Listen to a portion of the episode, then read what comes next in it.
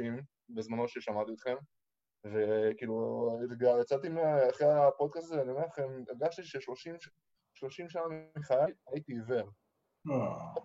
חשבתי על דברים, כאילו, ואז שמעתי מה, את ה, על מה שאתם מדברים ועל ה, כל ה...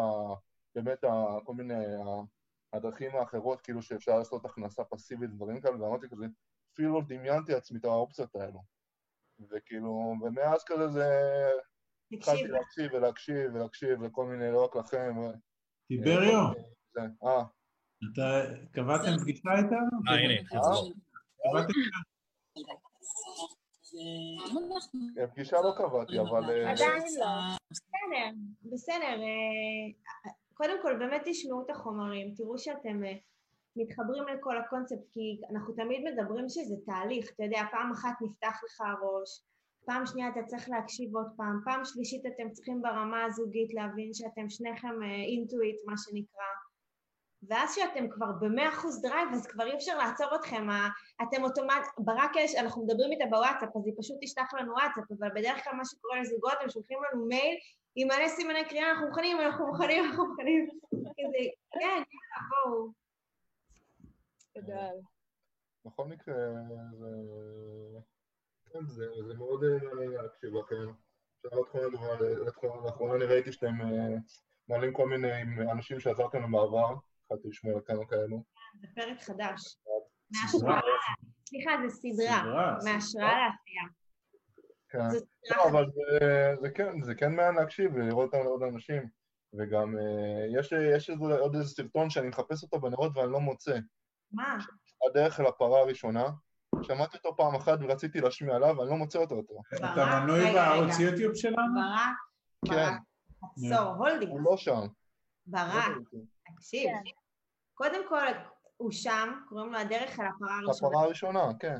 anyway, אתה יכול למצוא אותו בספוטיפיי, כאילו, אנחנו שם, הוא שם. לא, גם לא, לא, גם לא בספוטיפיי, אם זה היה בספוטיפיי הייתי יודע, אני מחפש אותו. נו, הנה, אני שולח לך. אני רוצה להקשיב, להאזין, שתקשיב. ונכנסת לאתר, הוא גם באתר, אין דבר כזה. באתר כן, באתר כן, ראיתי שיש את ה-VOD. כן, אה, לא, ב-VOD אין את הדרך לפער. ה-VOD זה בכלל קונספט אחר של כל הכנסים, בגלל הקורונה, כמו שאנחנו... אה, אוקיי. פשוט עברנו ל... הזדמנויות לא נגמרות, אתה מבין? גם בשלב הקורונה. הנה, הדרך אל הפער, לאן לשלוח? אין לך את המספר שלי. לא. אה, זה הכי חשוב, כי זה... קודם כל הוא שם. יש גם מאמר על זה. ויש גם מאמר על זה כתוב. מאוד מעניין.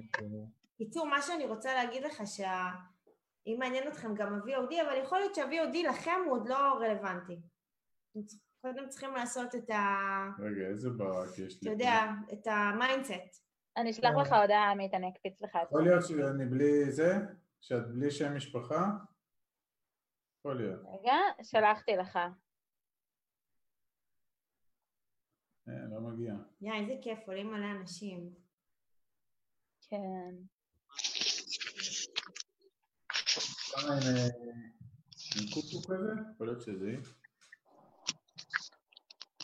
את אוכלת משהו בוואטסאפ? את אוכלת משהו בתמונה? אני שותה כוס קפה, ונקרא כן. זה קטן. אה,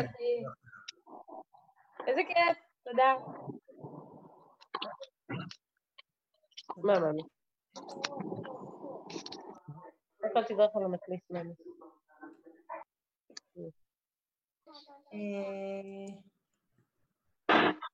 נועה, כן. תקשיבו, תקשיבו, יש לנו איזשהו, יש לנו בעיה באינטרנט, אני צריכה שכולם פה יתפללו לאיזה אל האינטרנט, סבבה? אז אני כבר אומרת, אם יקרה משהו, כאילו תחכו, אנחנו נחזור, בסדר? זה... בואי, לאן את הולכת? עושים עכשיו חינוך כן. פיננסי. הנה שי, היי שי. מה? אני לא יודעת. היי, צ'רנוביל. תגיד, זה בגלל שקודם לחצת אפור במקום לא כחול. לא, את יכולה להקליט את זה או לתת לי להקליט? לא, אני לא רוצה וידאו, למה אתה שם לי וידאו? רגע. הנה. שמענו? חינוך פיננסי היום, אז... אה, השפה הכי קטנה שלנו פה, שי. שי. היי שי, מי זאת הקטנה? איך קוראים לה? זאת יובל. היי יובלי. רגע, הנה, נסתכל למצלמה פה. היי. בת כמה את חמודה? שש וחצי. אוי, איזה קטן היא. היי ליאתי. מקווה שהיא השקיעה כבר, שי. מה? היא, כן, בעבור צו. הבורסה. ערב טוב. היי אלופה. דור העתיד פה, גם דורה, איזה בצד השני. רגע, הם עוד אוכלים פשוט, אז תכף הם אה, יקשיבו. תיאבון, איזה מרגש, וואו וואו וואו. אתם קולטים כל השף עולה. כן. יודעים, באמת מרגש. אצלי שמונה וחצי. יאללה, אה, טוב, אנחנו... אה, נועה? כן. זה עולה. אני עכשיו רק אלחץ פה.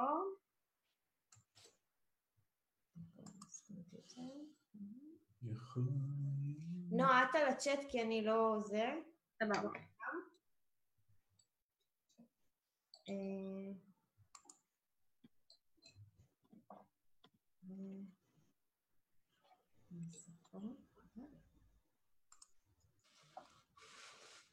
אפשר אנגלית יותר? כן. ככה נראה, בסדר? זה כמו- רק תקראו עם העכבר, כן, סבבה? כן. רגע.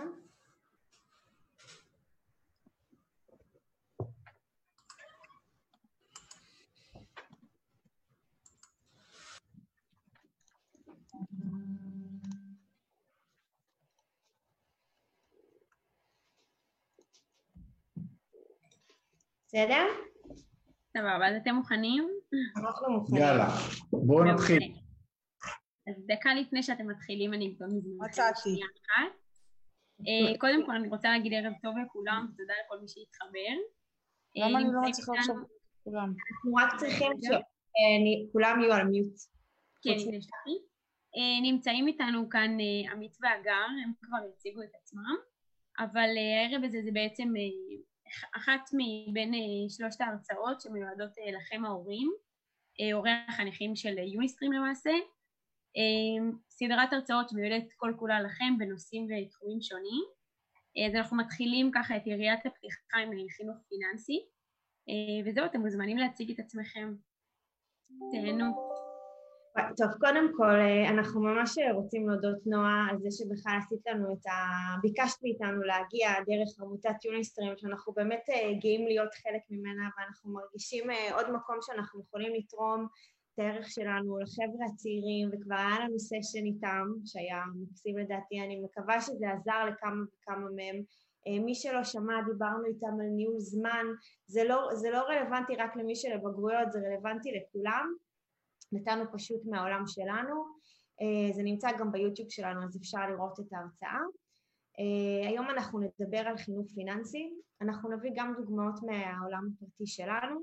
אה, ואנחנו אנחנו רק רוצים לומר שההרצאה שלנו היא קצת בועטת, היא קצת חריפה, היא שוברת פרדיגמות, היא מדברת על דברים שהם טבויים, היא שוברת אותם, אה, ואנחנו רוצים שמי שנכנס להרצאה ינקה רגע את הכל, אה, לא יגיד לא, או אני לא יכול, או על מה הם מדברים וכולי, אלא ייתן לנו עכשיו פשוט להשמיע את הקול שלנו, וממש לנסות לקחת כמה זרקורים לחיים שלו, וגם אם תס- תסתיים ההרצאה והם יגידו, אוקיי, אנחנו לא יודעים מה קורה עם הזוג הזה, הם נראים לנו איזה שני קוקואים, אז זה בסדר, כי אנחנו כאלה, אבל uh, מה שיפה אצלנו זה שאנחנו, הקוקואיזם שלנו, uh, אני אומרת את זה הרבה, עובר מהאמושן לאקשן, זאת אומרת, הוא אף פעם לא נשאר בגדר רעיון, אנחנו תמיד מוציאים אותו החוצה. אז uh, אני אשמח אם כל אחד יוכל לקחת אפילו איזה משהו קטן כשאנחנו מסיימים את ההרצאה ולהגיד, וואי, בא לי לראות איך זה אצלי בבית. אז תודה כמובן לכל מי שהגיע, זה משודר גם בפייסבוק live שלנו, בעמוד של עמית והגר, תודה לכל מי שצופה. תודה לאחיעד, האיש טכני שלנו שתמיד עוזר לדברים לעבוד, אה, ויאללה, נספר מי אנחנו. כן, אז אה, נעים מאוד. אה, אנחנו זוג ש... איך אומרים? לקח את, ה...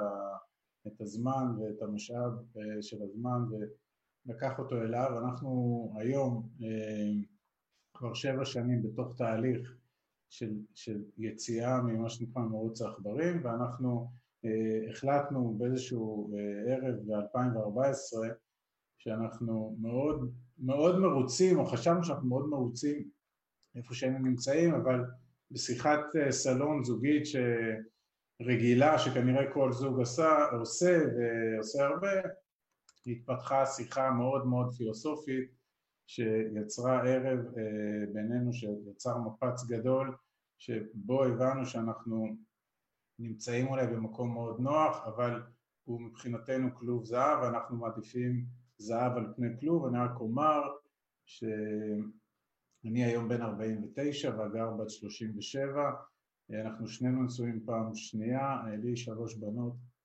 מסבב א', ויש לנו שני בנים מקסימים שלנו, סך הכל יש לנו חמישה ילדים. עבדנו הרבה מאוד שנים, גם הגר וגם אני, במערכת הביטחון הישראלית.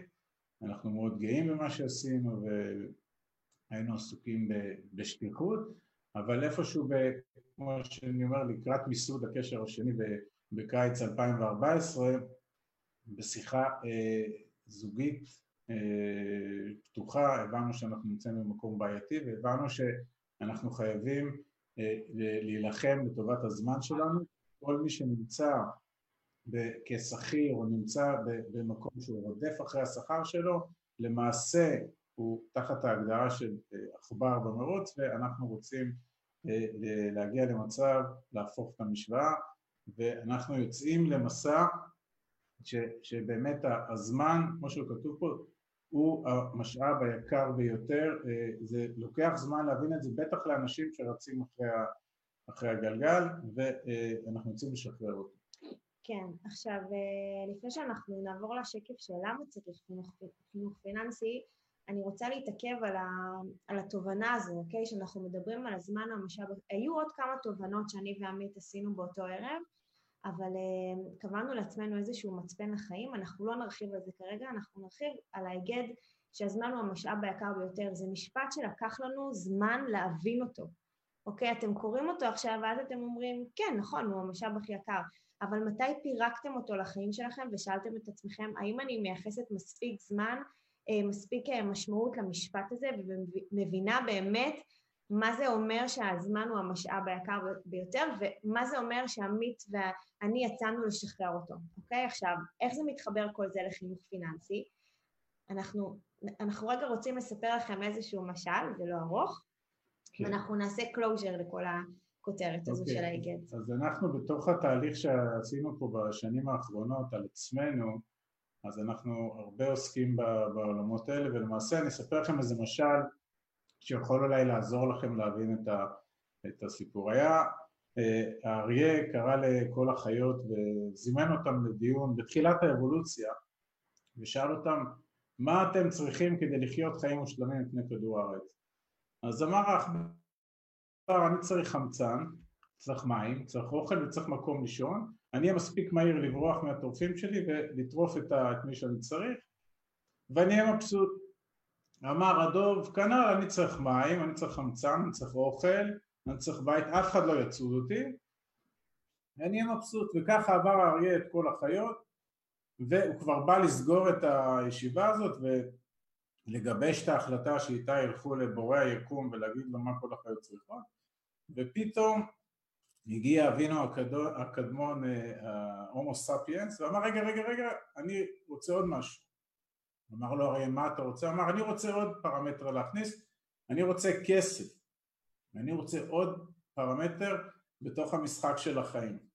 הוא אמר לו רגע מה זה כסף? הוא אמר לו תשמע כסף זה רעיון, בגדול זה אומר שאם למישהו יש משהו הרבה מתחום אחד ולמישהו אחר יש מעט מתחום אחר אז אם הם יעשו ביניהם איזושהי אינטראקציה וחילופין אז זה שיש לו הרבה יוכל לתת לזה שיש לו מעט ואז הוא יקדם את זה שיש לו מעט וכנ"ל הפוך וככה המין האנושי יקדם אחד את השני ואז המין האנושי גם יקדם את כל כדור הארץ ולכולם יהיה הרבה יותר טוב.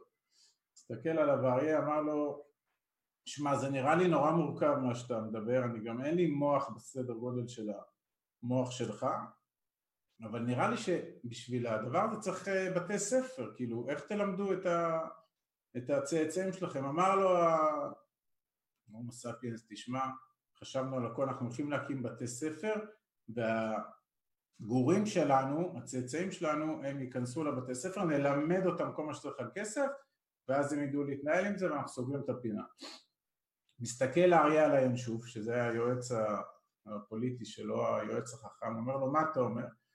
אומר הינשוף, תשמע, אני לא, זה, יש פה חשיבה מחוץ לקופסה של ההומו ספיאנס, יפה, אני לא יודע לבלוע את זה, אני רק מזכיר לך שבפעם הקודמת שאמרנו לו אל תאכל מהתפוח, אל תאכל מהעץ, הוא אכל את התפוח ומאז אנחנו, אתה יודע, נמצאים במקום איפה שאנחנו נמצאים ובכל זאת האריה סיכם את הישיבה ואמר יאללה, לאנשים יהיה גם כסף.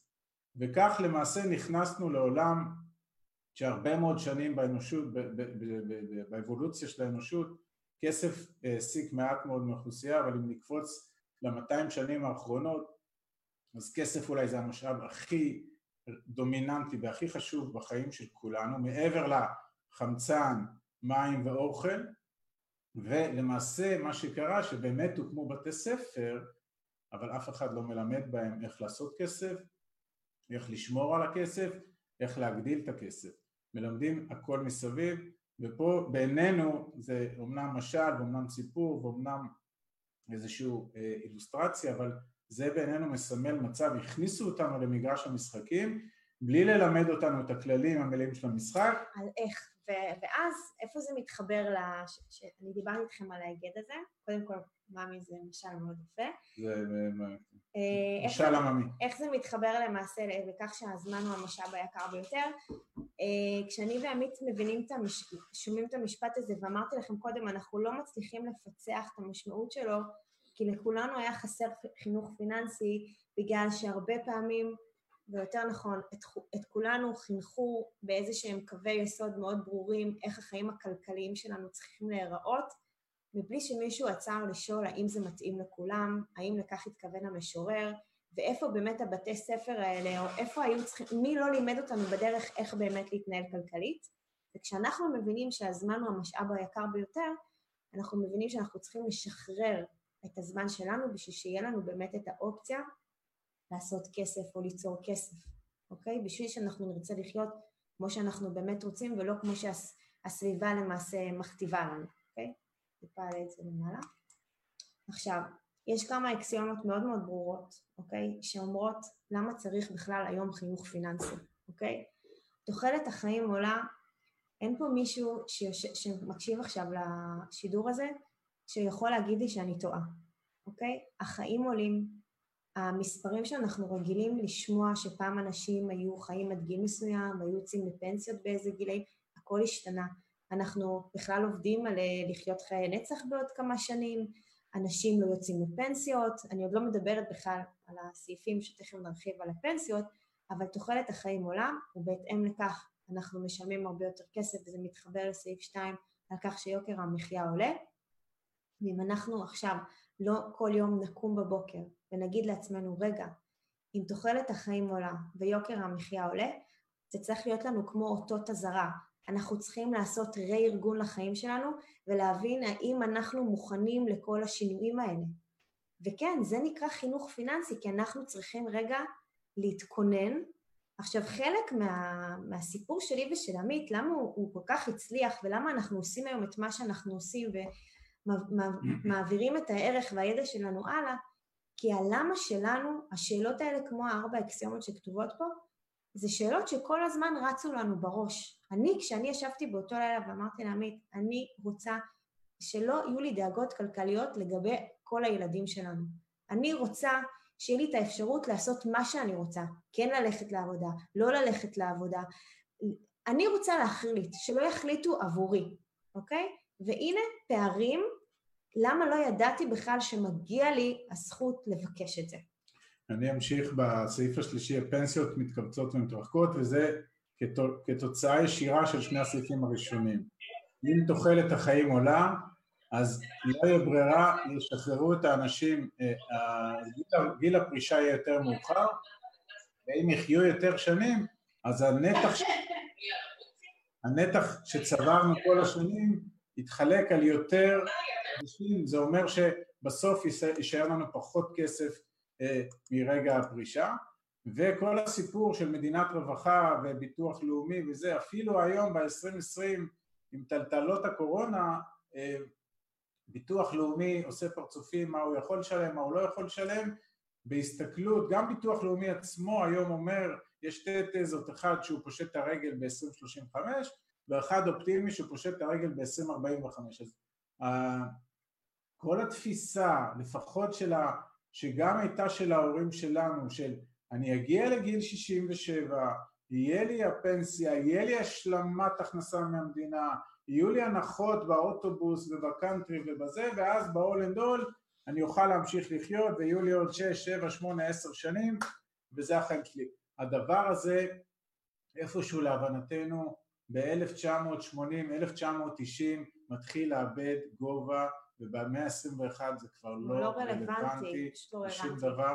מי שלוקח את השקף הזה ותולה אותו מול המיטה וקם בבוקר, אי אפשר להישאר לזה אדיש, או מי שנשאר לזה אדיש, הוא פשוט הכניס את הראש עמוק בחול. אני חייבת להגיד משהו על פנסיות, אוקיי?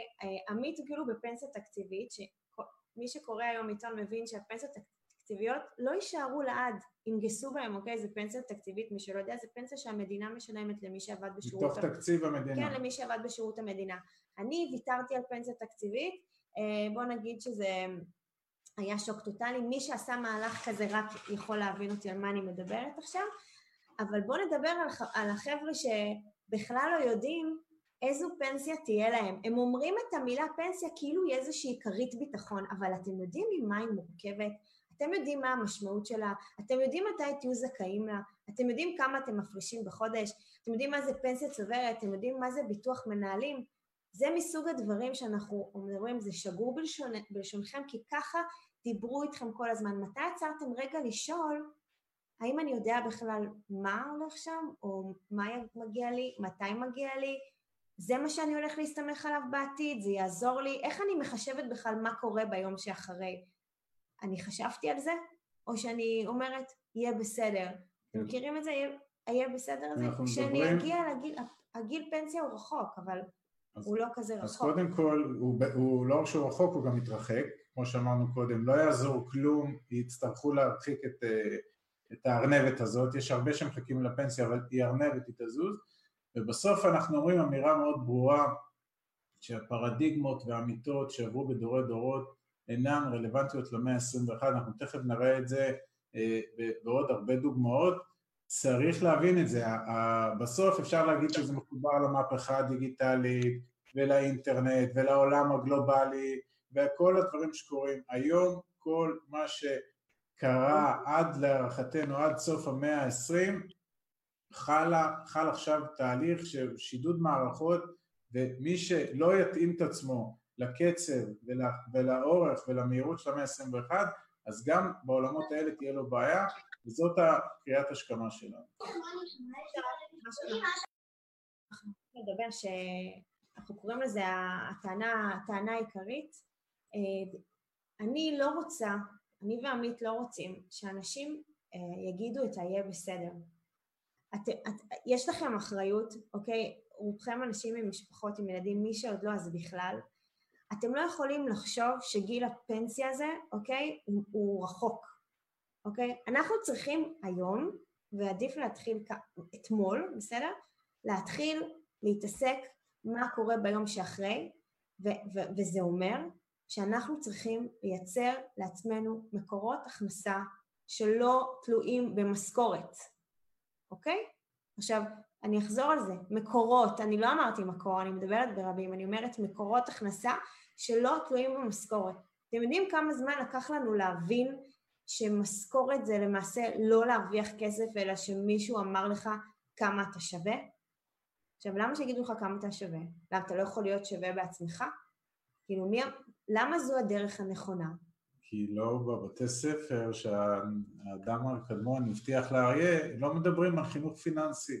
נכון. ולכן מדברים על דברים אחרים, ויש פה אמירה מאוד מאוד אה, בוטה שלנו, אבל אנחנו עומדים מאחוריה, שהבורות הפיננסית של רוב מעמד הביניים, אגב, אה, מי שלא מכיר אותנו, שלא ישתמע שנחתנו עם אה, איזה... כמובן, זה- כמובן, רגע, כמובן. שנייה, אנחנו עד, אני עד גיל 42 הייתי, אני קורא לזה העכבר במרוץ העכברים, שפתחנו עם זה, אני הייתי אפילו חולדה, בסדר? לא ידעתי כלום, לא הבנתי בכספים, לא ידעתי מה יש לי, לא ידעתי מה אין לי, התנהלתי התנהלות כלכלית פושעת, הייתי במינוסים, כל הדברים הרעים, זאת אומרת כל מה שאני מספר לכם עכשיו זה מקץ תהליך מאוד ארוך של לימוד, אבל היום אנחנו בפוזיציה מאוד נוחה לדבר, ואנ- ואני הייתי בור פיננסי, אני הייתי בור פיננסי ואני אומר שהבורות הזאת עלולה להתגלות כבעיה אמיתית, אני מדבר על מעמד הביניים בישראל, על המעמד הפחות מהביניים, אני לא יודע מה קורה איתו, אבל לדעתי הוא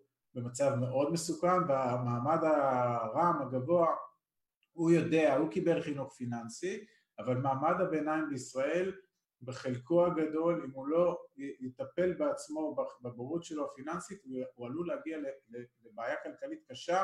בשליש האחרון של החיים, זאת אמירה שלנו, אנחנו עומדים מאחוריה, ולדעתי כל מה שרואים בשנים האחרונות אפילו טורף ו- ומראה לנו את הדברים אני. אפילו לא הייתי הולכת לשנים האחרונות, בואו נדבר על מה שקורה פה החל מפברואר-מרץ. בסדר, זה... עניין הקורונה שטרפה פה את הקלפים. זה- אבל אני רוצה שנתרכז רגע במה זה החינוך הפיננסי למעשה שאנחנו קיבלנו, כאילו אני מדברת עליי ועל עמית, אבל אני בטוחה שכל אחד, אם אתם קוראים שנייה את ההיגדים שכתבנו, אין מצב שאתם לא מתחברים אליהם. עוד לא שמעתם או אותה. לא שמעתם אותם. המשפט הראשון, אף פעם אל תהיו חייבים. מה זה אף פעם אל תהיו חייבים? מי... אני רוצה לשאול אנשים ש... שהולכים לקנות דירה בישראל, אתם לא חייבים לבנק את הכסף של המשכנתה? כאילו, של מי הבית בכלל? שלכם? לא. של הבנק כן. אז עכשיו זה כן להיות, זה כן להיות, זה, זה חוב טוב? עכשיו, מה זאת אומרת חוב, חוב זה דבר רע? כאילו, מי אמר? ואם למעשה אני אקח, אני אקח חוב, אבל אני אשתמש בכסף לטובת השקעה ולצמיחה. ולצמיחה, וההשקעה הזאת תניב לי כסף, אז אולי החוב הזה שינה את פניו והוא פתאום הפך להיות חוב טוב? יכול להיות דבר כזה? כן, אבל אף פעם לא ידענו שחוב יכול להיות טוב. זה כמו עם הכולסטרול, שיום אחד אמרו שיש כולסטרול רע וכולסטרול טוב. אבל חשוב ללמוד מקצוע טוב, למצוא מקום עבודה יציב ובטוח. למה? אם יש פה מישהו באזור גילאים שלנו, שלא אמרו לו את זה שש פעמים בשבוע, אז שיקום ו- ו- ויצא משידור. חבר'ה, זה מתחבר למשל לחיות והכסף. כי נכנסנו לבית ספר לא בשביל החינוך הפיננסי, אלא בשביל ללמוד מקצוע טוב, כדי בסוף לשרת, כשאתם חושבים על זה ברמה מאוד פילוסופית, כולנו נועדנו להיות משלמי המיסים שמשלמים ומתחזקים פה את ה, גם את המדינה וגם את בעלי הבית או בעלי המפעלים או בעלי המעמד העליון. בסדר? ולכן גם האמירה שלנו, גם אני נכנסתי לעבוד במקום עבודה טוב, מלא תנאים, אבל, אה, ויציב ובטוח, ואמרו לי אני גם בקביעות. חבר'ה, המילה קביעות. שייחסנו לה, אה, לא יודע מה, סגולות מרפא, ייחסנו, אמרנו, אם אני בקביעות, אני זוכר, כשאני עברתי מסטטוס זמני, אחרי זה היה הרשעה, ואחרי זה עברתי לקביעות, חשבתי שזהו, ברגע הזה, זהו, ניצחתי את כל הסיסטם. אני אני. בקביעות. גם אני, לא יכול אני. לקרות לי כלום, אני בקביעות, יפלו פה מטאורים, לא יקרה לי כלום, אני בקביעות. הקביעות הזאת היא מסוכנת. היא משתקת, היא היא- פשוט משתקת. היא מכניסה את המילה קיבעון. כשאתה מקובע, אתה לא מגיע לשום מקום, כשאתה מקובע אתה לא יצירתי. וזה זה- לדעתי, כמי שהיה בקביעות, והנה הגר סיפרה, היא הייתה גם בקביעות, ואמרו לה, אבל יש לך פנסיה תקציבית, את צעירה מדי, אם את הולכת עכשיו, אם את את מתפטרת, מפס- מפסידה את את הכסף. מפסידה את ה- את הזכויות. ואני אמרתי עם חיוך, זה בסדר. אבל היא אמרה, אני מרוויחה את הזמן שלי. וכשאני ארוויח את הזמן שלי, כנראה אני אעשה איתו הרבה יותר, דברים הרבה יותר טובים, כי אני לא אקבע מחשבתית ואני אהיה יצירתית. זה על הדרך יכולה לעשות הרבה יותר מזה. עכשיו, אבל הכי חשוב לקנות בית. הכי חשוב לקנות בישראל. עכשיו תקשיבו, אני, אמרו לי, כאילו ההורים היקרים והמקסימים שלי אמרו לי שהכי חשוב לקנות בית בישראל ואני עשיתי את זה, אני לא ראיתי בעיניים, אני בגיל 25 כבר קניתי את הבית הראשון שלי כי אמרו לי, אוקיי?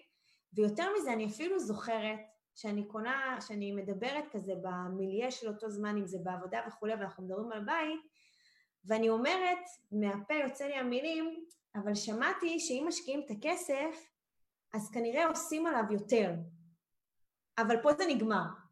שומעת. שמעתי. זה טוב רק- ששמעת. רק שמעתי, כן, כן. אבל לא ידעתי מה אני מדברת, אבל מישהו אמר לי שאם משקיעים כסף, ואני גם לא יודעת אם השתמשתי במילה בכלל משקיעים, עושים יותר כסף, אבל אמרתי, רגע, אבל אי אפשר לגור בשכירות, כי אם אתה גר בשכירות, אתה זורק את הכסף לפח, כי עוד 30 שנה, כשתסיים לשלם, לשלם את המשכנתה, שאתה משלם עליה את- כל הריבית, אלוהים ישמור כמה כסף, אתה למעשה זרקת כסף לפח. אתה יודע מה זה לזרוק כסף לפח? אז זה, הסעיף הזה הוא לא סתם מובלט, כי אנחנו ניתן, ניתן את הדוגמה שלנו בסוף, המצ... בסוף ההרצאה, נסביר מה עשינו פה. הסיפור הזה, אם חשוב לקנות בית, אני רואה את זה כבעיה, לדעתי ב- ב- בעשרת הדיברות הייתה עוד דיברה, 11, ששם נאמר, צריך גם חובה לקנות בית בארץ הקודש, וכנראה נשברה כשהוא ירד מההר או משהו כזה. אני ממש היסטוריון. ממש, כן. ו-. אבל, אבל זה נשאר, זה בגנום היהודי, יש איזה דפוס של אנחנו חייבים בית. אחרת אתה גר ברחוב. הבית הזה הוא נטל, אבל תכף נדבר על זה, וזה דברים... לא, אבל אני אגיד לך מה קורה, כי כשקונים את הבית, כן. אתה מתכנן את הפנסיה.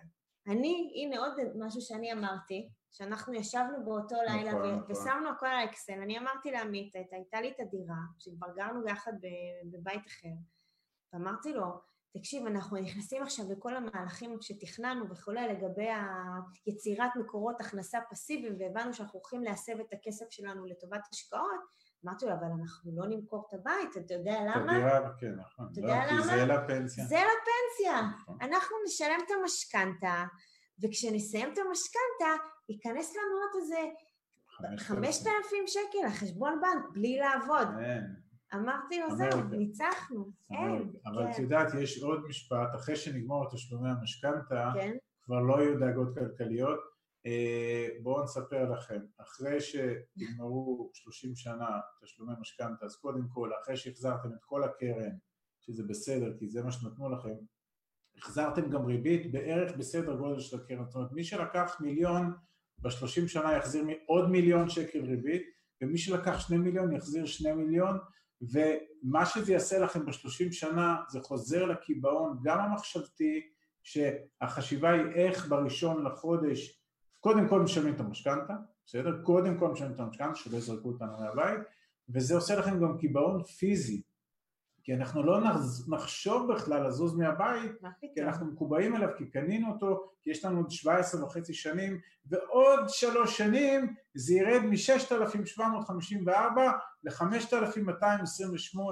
ו- ומה שיקרה אחרי 30 שנה שיגמרו אה, תשלומי המשכנתה, הזוג יישב, הוא לא, הוא יצא למסעדה, ויאכל ארוחה, וידבר, וואו, איזה יופי, לא חשוב שהם כבר איפשהו, לא אגיד הפסידו, אבל בשנים הם, בוא נגיד שהם הפסידו הרבה הזדמנויות, כי הכסף שלהם היה יכול לעבוד אחרת, תכף אולי נדבר על זה, או על זה, בזה אנחנו עוסקים רוב הזמן, אז הם גם יגיעו למצב שה, שהם, שהם לא, לא, זה לא באמת ישרת אותם כי 5,000 או 6,000 או 8,000 שקל זה לא.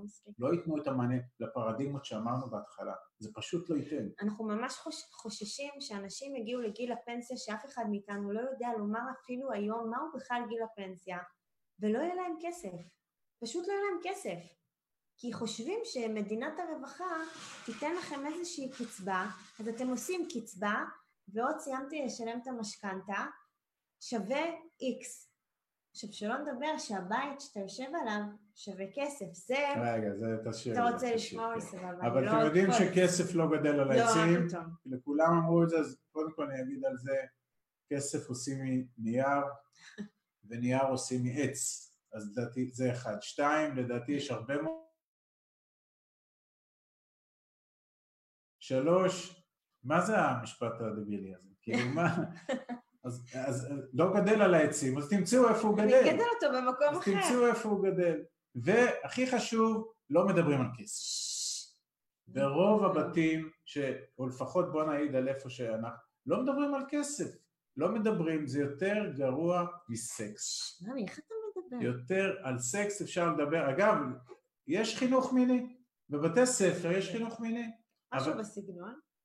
אבל אין חינוך פיננסי. כאילו, חבר'ה, אה, יש פה בעיה. יכול להיות שהכניסו, יכול להיות שהכניסו לבתי ספר אה, חוג העשרתי, אה, שירה שלנו נכון. עשתה אותו, אני חייבת לציין שהוא לקח חציון. כן. אה, אבל זה אני- נקודתי, זה לא הוא בתור... נקודתי, אני גם לא אספר לכם איך הוא נגמר, כי הוא, הוא, הוא שבר את כל מה שהוא היה צריך ללמד, אבל זה לא משנה, העיקר שהם... אה, אבל לא משנה, ההבטחה של האדם, ההומו ספיאנס לאריה בתחילת הסיפור, היא לא, היא, היא לא קרתה, הוא עבד על האריה, אבל בואו נדבר עכשיו על... בואו נעבור קצת ל... מה החינוך פיננסי שאני ועמית אה, מבינים בדרך, שלמעשה לא קיבלנו. לא קיבלנו. אגב, אנחנו מאוד אוהבים את ההורים שלנו, באמת. מאוד, מאוד. ההורים של אגב, המתוקים, אפילו שלי. ההורים, מקומות העבודה שלנו, העבר שלנו, הטעויות שלנו, אלה הדברים שהפכו אותנו להיות מי שאנחנו. נכון. כשאני ועמית ישבנו באותו הלילה והחלטנו איך אנחנו יוצאים לדרך, לקחנו את כל מה שהיינו מאוד טובים במקום שעבדנו בו, ופשוט עשינו אותו על הבית שלנו. כמה, כמה מכם לא ישב לעשות לעצמו איזה תוכנית עבודה, הציב לעצמו יעדים שהם לא לעבודה שלו, אלא שזה לבית שלו. בגלל זה אנחנו מאוד טובים במה שאנחנו עושים היום, ואנחנו אומרים את זה בפה מלא, כי אנחנו, יש לנו תוכנית, אוקיי? עכשיו, החינוך פיננסי שלא קיבלנו, נורא קל לנו לדבר עליו, כי פתאום התחלנו להבין את הגאפ שיש בין הפרדיגמות, האקסיומות האלה שדיברו עליו כל הזמן, לבין הדברים שבפועל יכולים לשנות לנו את החיים. ופתאום הבנו שיש דבר כזה חוב טוב. כן, לקחת כסף, הלוואה, כן, אני אומרת את המילה הלוואה, לטובת השקעה, זה לא דבר רע, אוקיי? חוב רע, חברים, אם לא הבנתם עד עכשיו, זה חוב שלקחתם לכ- לכסות המינוס. אני הייתי עדה בחדר לידה שמישהי לידי קיבלה טלפון מהבנק או אני לא יודעת ממי שאומר שלום ראיתי שאת במינוס אני רוצה להציע לך הלוואה עם 24% ריבית עם פריסה ל-800 תשלומים זה יעזור לך מה את אומרת? היא כזה אוי זה נשמע לי נהדר מה? אני כמעט אה, ילדתי עוד פעם מהשוק מה, מה קורה כאילו חמישה ילדים. כן. עכשיו, אנחנו אומרים, אנחנו רוצים להגיד לאנשים, תקשיבו, אתם חייבים להתעורר, אתם חייבים להבין מה זה ריביות, כמה אתם משלמים על המינוס. למה אתם ממשכנים את העתיד שלכם? למה אתם מתחייבים לדברים שאתם אולי לא יכולים לשלם, אוקיי? אבל מהחוב הרע, מפה אנחנו מבינים למה אמרו להורים שלנו ולמה אמרו לנו אל תהיו בחוב. כי הם ייחסו חוב. בהחלט יש דבר כזה חוב רע. אם אתה מכסה מינוס זה אומר שלא התנהלת פיננסית נכון. לא יעזור כמה תכסה אותו, אם לא תשנה את ההתנהלות אז אתה תחזור לא- לאותו בור ותביא על המינוס עוד מינוס. ולכן זה מצריך פה שינוי אה, אה, התנהגותי והתנהלותי, זה מתחבר, אנחנו לא נתעשר מהמשכורות שלנו. נכון? מי שחושב שהוא יתעשר מהמשכורת, תתעוררו, זה לא יקרה, אוקיי? המשכורות מקבעות אתכם, המשכורות גורמות לכם לחיות במרוץ עכברים. לחיות בתקרת זכוכית של גם- המשכורות. גם אם אתם מרוויחים 50 אלף שקל, גם אם אתם מרוויחים 10,000 שקל, תמיד אתם תישארו ככה, אתם אף פעם לא תפרצו. לכן אתם חייבים לייצר לעצמכם עוד מקורות הכנסה שלא תלויים בזמן שלכם. קרי, הכנסה פסיבית. כן, אנחנו פה כולנו מדברים על הכנסה פסיבית, אז כמו שאנחנו אומרים, זה, זה ההתמחות שלנו, זה המודל שלנו, ככה פרצנו. אה, מי שזה יעניין אותו, אז כמובן יכול אחרי זה לבוא ולשמוע ולראות את החומרים שלנו. פה אנחנו מדברים יותר על חינוך פיננסי. תאמינו לנו שיש דבר כזה הכנסות פסיביות. אה, פגשנו כבר אי אלו 1,500 זוגות בישראל והסברנו להם איך אפשר לעשות את זה יותר טוב. אבל שימו לב גם, אני רוצה על סוגיית המשכורות, מה שהגר אמרה 50 אלף או 10,000. אנחנו נפגשים עם אנשים וגילינו משהו מאוד מעניין, זוג שלא מתנהל נכון פיננסית, את מה שהוא מרוויח את זה הוא יוציא. אם הוא ירוויח 15 אלף הוא יוציא 15 אלף, אם הוא ירוויח 30 אלף הוא יוציא 30 אלף, אם הוא ירוויח 50 אלף הוא יוציא 50 אלף, זה הולך ככה. אם הוא יתנהל פיננסית נכון, הזוג שמרוויח 15 אלף ומתנהל נכון ומצליח לייצר לעצמו דלתא חיובית בין הכנסות להוצאות ואותה להשקיע, יגיע בסופו של דבר ליותר כסף ויותר הון מצטבר מאשר הזוג שמרוויח 50 ומוציא את ה-50. בסדר? זה נתון מאוד חשוב. דבר נוסף שמתחבר למה שאמרנו קודם, במאה ה-20, איפשהו עד 1950-60, ואני מדבר על ישראל, נראה לי, או למיטב ידיעתי, חלק לא מבוטל מהמשפחות בישראל חיו ממשכורת אחת. למה? כי זה הספיק. האישה, לרוב, סליחה על זה, אבל לרוב האישה הייתה יותר בבית עם הילדים, הגבר יצא לעבוד, באיזשהו שלב בשנות ה-70-80 הבינו שצריך עוד משכורת וגם המין הנשי או החצי השני נכנס לתמונה, ומה שאני אומר עכשיו, במאה ה-21 רוב העם בישראל צריך עוד משכורת.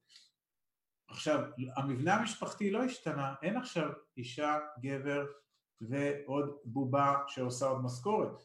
אז הבובה הזאת זה אותן הכנסות פסיביות שעליהן אנחנו מדברים, אתם חייבים לייצר לכם עוד זה. האינפלציה שוחקת את הכסף שלנו, מי שחושב כמונו שקיבל את הקופה של דם חסכן הזאת, האדומה, או הקרן קק"ל שהיינו הולכים איתה, לא יודע, לט"ו בשבט, והיינו שמים שם לירות וזה, וסיפרו לנו שיום אחד נפתח ויהיה הרבה, זה גם היה נכון בימים שמישהו היה משלם ריבית על הכסף.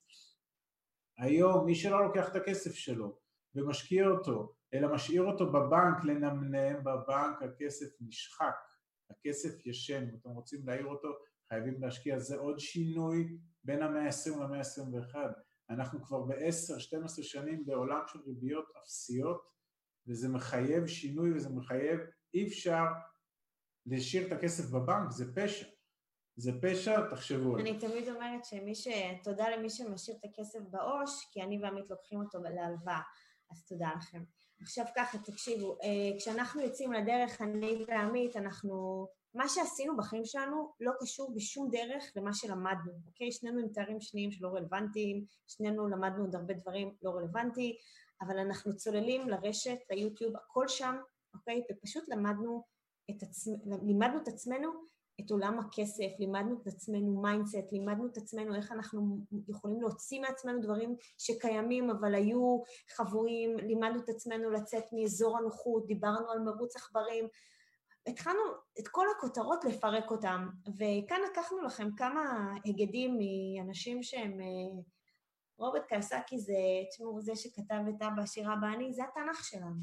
אוקיי? מי שעוד לא קרא, אני מבקשת, קודם אמרתי לכם שתיקחו מההרצאה הזו זרקורים וכולי, חברים, מי שעוד לא קרא את הספר, אני מתחננת, יש אותו בגרסת לבני נוער, יש אותו בגרסה רגילה, יש לו הרצאות בטד, בקיצור, הרשת מפוצצת, בבקשה תקראו אותו, והמשפט, תקנו נכסים ולא התחייבויות, זה, זה משפט שכאילו כמו פצצה, נכון. אוקיי?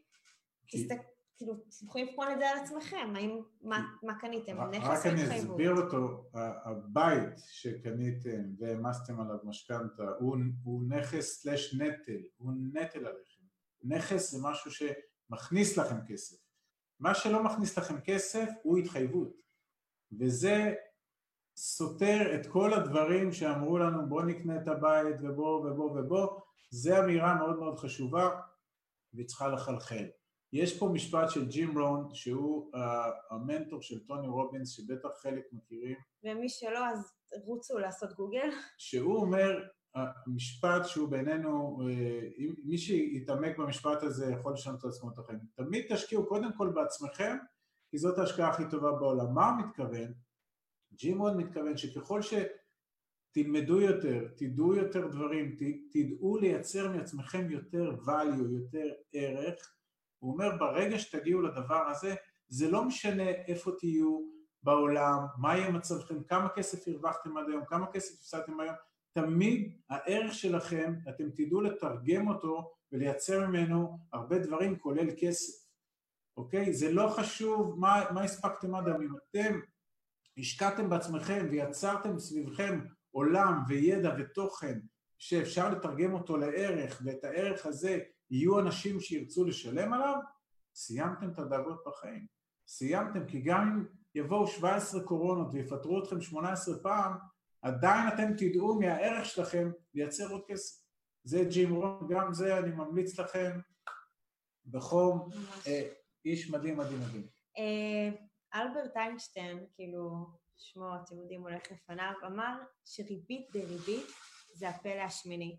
עכשיו, זה משפט שעושה לי צמרמורת. עכשיו, למה? אני לא יודעת כמה מכם בכלל יודעים שיש את הדבר הזה ריבית דריבית. עכשיו אולי כולכם אומרים, לא, ברור שאנחנו יודעים מה זה. אז עכשיו אני אשאל אתכם, כמה מכם יודעים, האם יש לכם איזשהו מסלול, איזשהו אפיק השקעה שעושה מסלול של ריבית דריבית?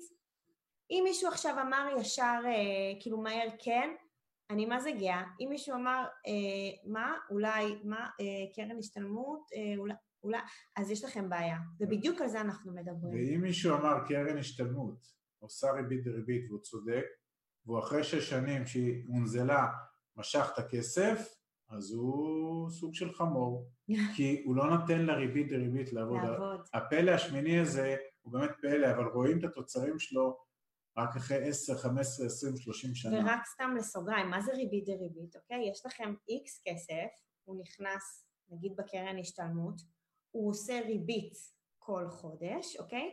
זה אומר שבחודש הבא, אותו, אותה קרן, אותו איקס, הוא לא נשאר רק אותו איקס והריבית. זה לא נשאר רק 100, זה 102. 102, ופתאום ה-102 עובד, אוקיי? הכסף שלכם גדל מבלי שעשיתם כלום. אז הנה רגע דוגמה להכנסה שעובדת לכם בזמן שאתם הולכים לעבודה. עכשיו, למה עמית אמרת מילה חמור? כי אנחנו גם היינו חמורים. אני זוכרת שלי אמרו שקרן השתלמות זה מתנה שאתה מקבל כל שש שנים מבלי לחסוך אותה. תקשיבו, זהו, זה נופל עליך כל שש שנים? ועכשיו מה עושים איתם? הולכים. לקנות אוטו, זה בדיוק ה-120 לתאילנד. שקל. כן. זה האוטו החדש שרצינו. זרקור נוסף, שני, בבקשה, מי שעוד לא בדק על הקרן השתלמות שלו, אנחנו מתחננים. אם אתם יושבים בבנק ופודים אותה בעתיד, מי שפדה זה כבר לא רלוונטי, תגידו, רגע, עמית והגר אמרו משהו על לא לפדות קרן השתלמות, אולי אני יכול לקחת הלוואה על חשבון הקרן. ת- תריצו את זה בראש, ולפני שאתם חותמים, תשאלו, אוקיי, את מי שיושב מולכם, ובכלל, מחר בבוקר, לכו תבדקו איזה מהאפיקים שהכסף שלכם מנוהל בו, אוקיי? יש לו את אפקט הריבית דריבית, אוקיי? אז שוב פעם, כסף שעובד עבורכם. זה גם פוליסות חיסכון בקופות גמל, זה ברוב הכלים הפיננסיים אמורה להיות ריבית דריבית, תשימו לב לדבר הזה. והמשפט האחרון שחבל שלא קיבלנו, זה אומר ידידנו וורן באפט שהוא למעשה המשקיע האגדי מה שנקרא, אה, הכי מפורסם בארצות הברית, זה אומר אל תחסכו את מה שנשאר לכם אחרי שבזבזתם את כל הכסף, אלא תבזבזו רק מה שנשאר אחרי שהשקעתם. כלומר, זה שינוי mindset. אם יש סכום שאנחנו כל חודש יודעים שהוא בא, אז אם הוא לא יהיה מוסט לכיוון השקעה, במהר מאוד הוא יבוזבז, כי, כי אמרנו, כי יש יוקר מחיה, וכולם רוצים לקנות, וכולם רוצים את הדגם החדש, וכולם אה, לחץ חברתי, ולכן ההיגד הזה הוא, הוא, הוא אסטרטגי. אל תחסכו את מה שאחרי שבזבזתם, כי לא יישאר אחרי זה כלום, לא יהיה מה לחסוך, לא יהיה מה להשקיע, תהפכו את הזה. תשקיעו, אם יישאר זנב, תלכו לבזבז. טוב, אז נראה לי שאנחנו קצת אה, הרבצנו. זה יאללה. מה שרצינו, אנחנו מקווים שזזתם באי נוחות בכיסא, זו המטרה אגב, שלנו לא בדרך אמרנו כלל. ששאלות, יהיה זמן לשאלות בסוף. כמובן, אם כמה, לא, ש- כמה זמן שאתם רוצים, אנחנו נענה על שאלות, כל הילדים שלנו פה, עושים הכל בסדר. אה, אבל בואו ניגע קצת ב... יאללה, חינוך פיננסי. איך עושים חינוך פיננסי?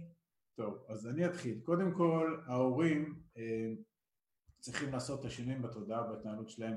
אתם לא תצליחו אה, לעשות חינוך פיננסי אם אתם לא עשיתם את השינויים האלה בעצמכם, וזה תהליך. זאת אומרת, זה לא אחרי ההרצאה של עמית והגר, אתם תקראו לילדים ותגידו להם, חבר'ה צריך חינוך פיננסי, ותכף תראו, אנחנו ניתן פה כל מיני דוגמאות, ובואו נעשה... זה אתם צריכים קודם את התהליך לעבור עליכם. כי אם אתם עשיתם את כל ההיגדים שלימדו אתכם, ההורים, ש, שדיברנו עליהם למעלה, אתם לא מחונכים פיננסיים.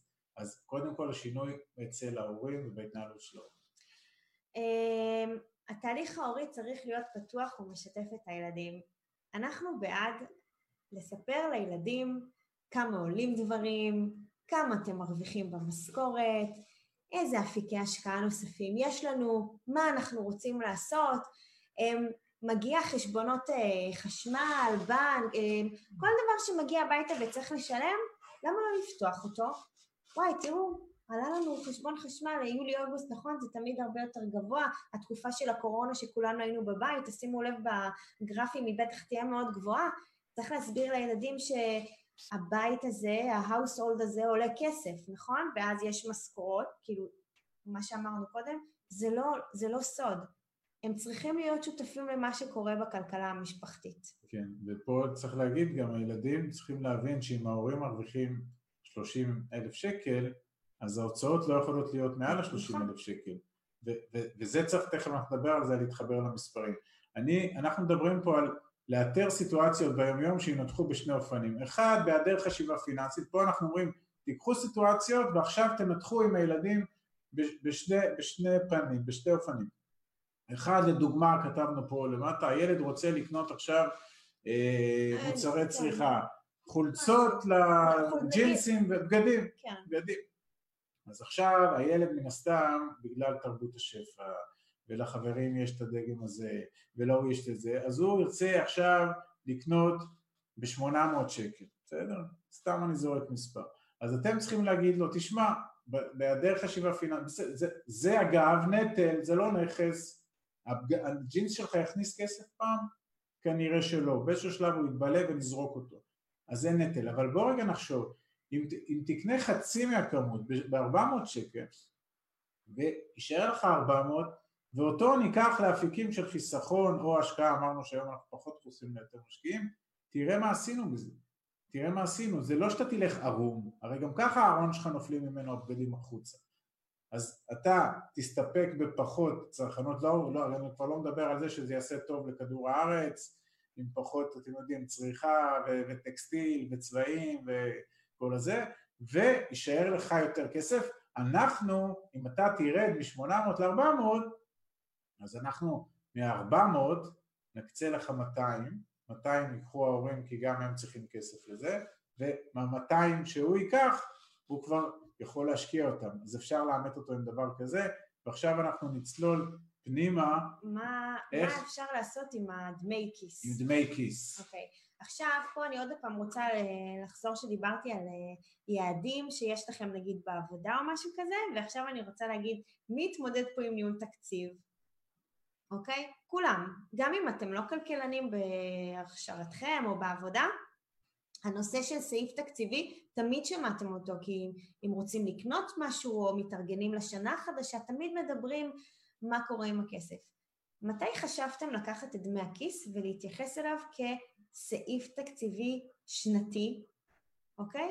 ואנחנו למעשה רוצים להגיד לכם שאתם הולכים להפוך את דמי הכיס של הילדים שלכם למעשה לתקציב שנתי. זה תקציב ומתנהל ו- ו- ו- ומחייב גם בקרה, ואנחנו נותנים פה דוגמה, בהנחה שיש פה הורים שנותנים לילדים שלהם 100 שקל בחודש, אז אנחנו אומרים, רגע, בואו ניתן בינואר את כל המאה, לכל השנה ניתן 1,200 שקל, בסדר? ניתן 1,200, אבל יהיו לנו ארבעה תנאים ל- לילדים. זה לא שעכשיו הם קיבלו את ה-1,200, רצו החוצה, קנו אופניים ב-1,200.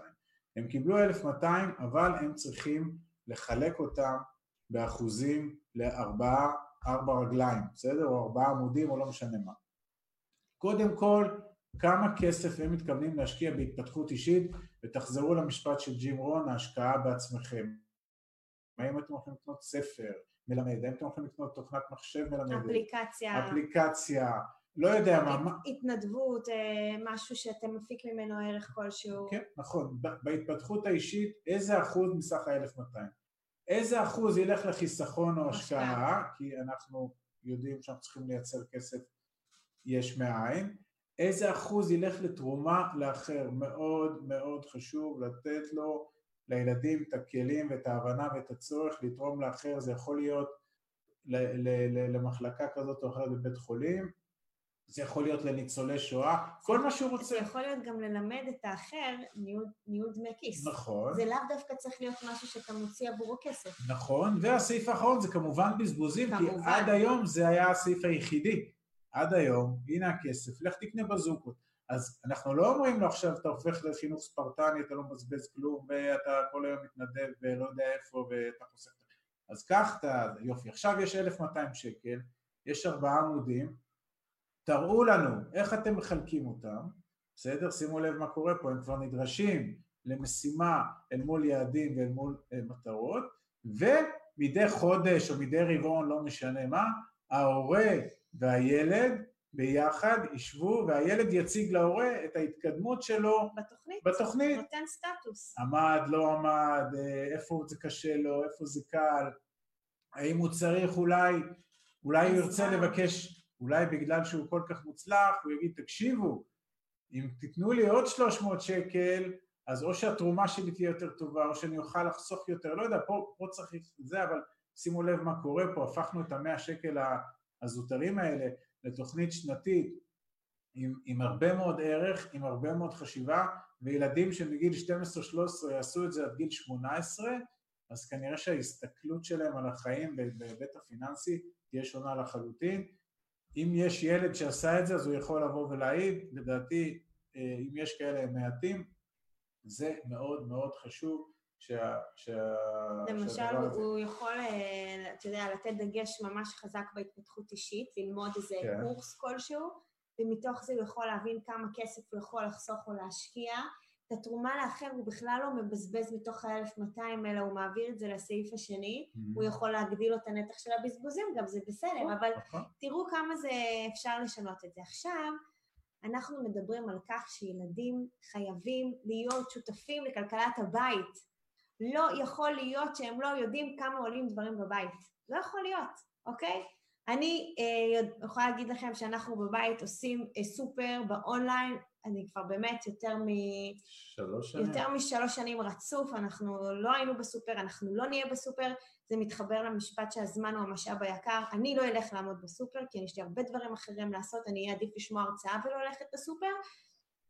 והילדים כבר יודעים בעצמם להיכנס לאתר של הסופר הספציפי שאנחנו עושים פה באזור שלנו, ולדעת מחירים, ולהבין כמה דברים עולים. עכשיו, הם אפילו יודעים לתכנן מתי הם מזמינים מה, כי הם יודעים שיש סופר, הנה הבת שלה מתחיילת, היום שולחת לי, היא קוראת לי גורי, גורי, אני יודעת שמ- שמחר מגיע, שהיום מגיע הסופר, זה הדברים שאני צריכה. פתאום זה הפך להיות תהליך מאוד ברור. עכשיו, אם זה לא יום של סופר, הם כבר לא מבקשים, כי הם יודעים שצריכים להתנהל באיזשהו לו"ז, אוקיי? עכשיו, התקציב המשפחתי הזה אומר לחשוף בפני הילדים את מה שהיה כנראה טאבו, כמה אנחנו משלמים חשמל, כי גם הם צורכים חשמל, וכמה מים, וכמה ארנונה, כאילו, מה זה מעניין אותם בכלל, כמה זה וכמה עולה? ביטוחים, וכמה זה, וברגע שה, שה, שגם תהיה פה חשיפה למספרים, אל מול המשכורת שלכם, כי זה לא יכול להיות בוואקום. אי אפשר להגיד להם, "אה, אנחנו מוצאים המון חשמל, אבל אולי הם חושבים שאתם מרוויחים הרבה יותר, אז זה לא מטריד אותם. הקטע הוא שמתי אתה משתף את הילדים? שזה רע, שקרה משהו רע. שקרה משהו. למה לא לשתף אותם שיש משהו טוב? למה לא לשתף אותם כל הזמן, עכשיו, כל הזמן. כל הזמן? אולי פתאום יהיה יזמות ותהיה איזה, רע- יעלה איזה רעיון חדש מהילדים, נכון. אולי ש- משהו יקרה. כש- כש- כשהילדים ידעו שאתם משלמים 1,500 שקל אה, ב- ב- על חשמל בחודש, אז אולי זה יגרום להם טיפה לכבות את המזגן, או שאפשר לעשות איתם משחק, אם נרד מ-1,500 ל-1,000, שזה מאמץ משפחתי, אז קודם כל כל המשפחה מגויסת, אם נרד מ-1,500 ל-1,000 שקל בחודש על חשמל, פתאום יתפנו 500 שקל, יתפנו 500 שקל, יש שלושה ילדים ושני הורים, אז ההורים יקבלו 200 שקל, שזה 2,400 שקל בשנה, וכל ילד יקבל עוד 100 שקל בחודש, אז הם הכפילו את השכר שלהם, את, ה, את אותו תקציב של ה-1,200 מקודם, יקפוץ ל-2,400, כי יש להם עוד 100 שקל שהם הרוויחו בזכות החיסכון. זה יכול להיות גם על תקציב המסעדות, הולכים הרבה למסעדות,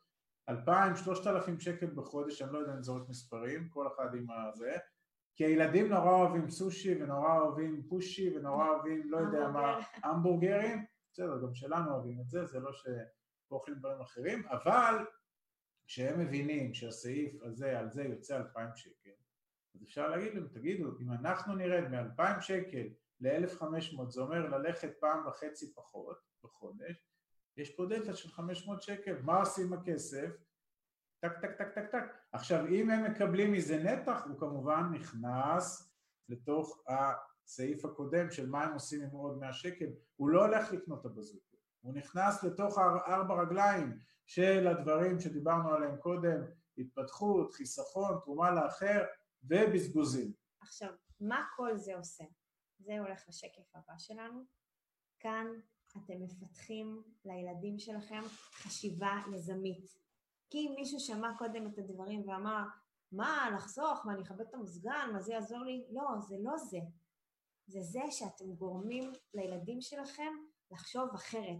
גם אתם עכשיו תוציאו את הילדים שלכם ממרוץ העכברים שהם יכולים להישאב אליו בצורה אוטומטית.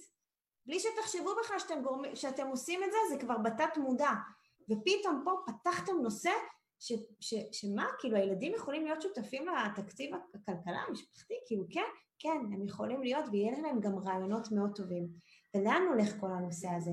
שפתאום אתם תשבו סביב השולחן ותדונו, לא יודעת על מה, על החשמל, על המסעדות, על הסופר, ופתאום יתחיל, הם יתחילו לדבר שפה אחרת, הם יתחילו לשאול שאלות וזה יתחיל להוציא מהם במה הם טובים, האם יש להם איזה ערך מוסף, משהו שהם יכולים לתרום לסביבה, אוקיי?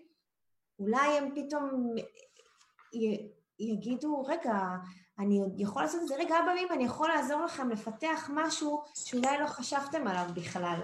אוקיי, אנחנו רוצים ש...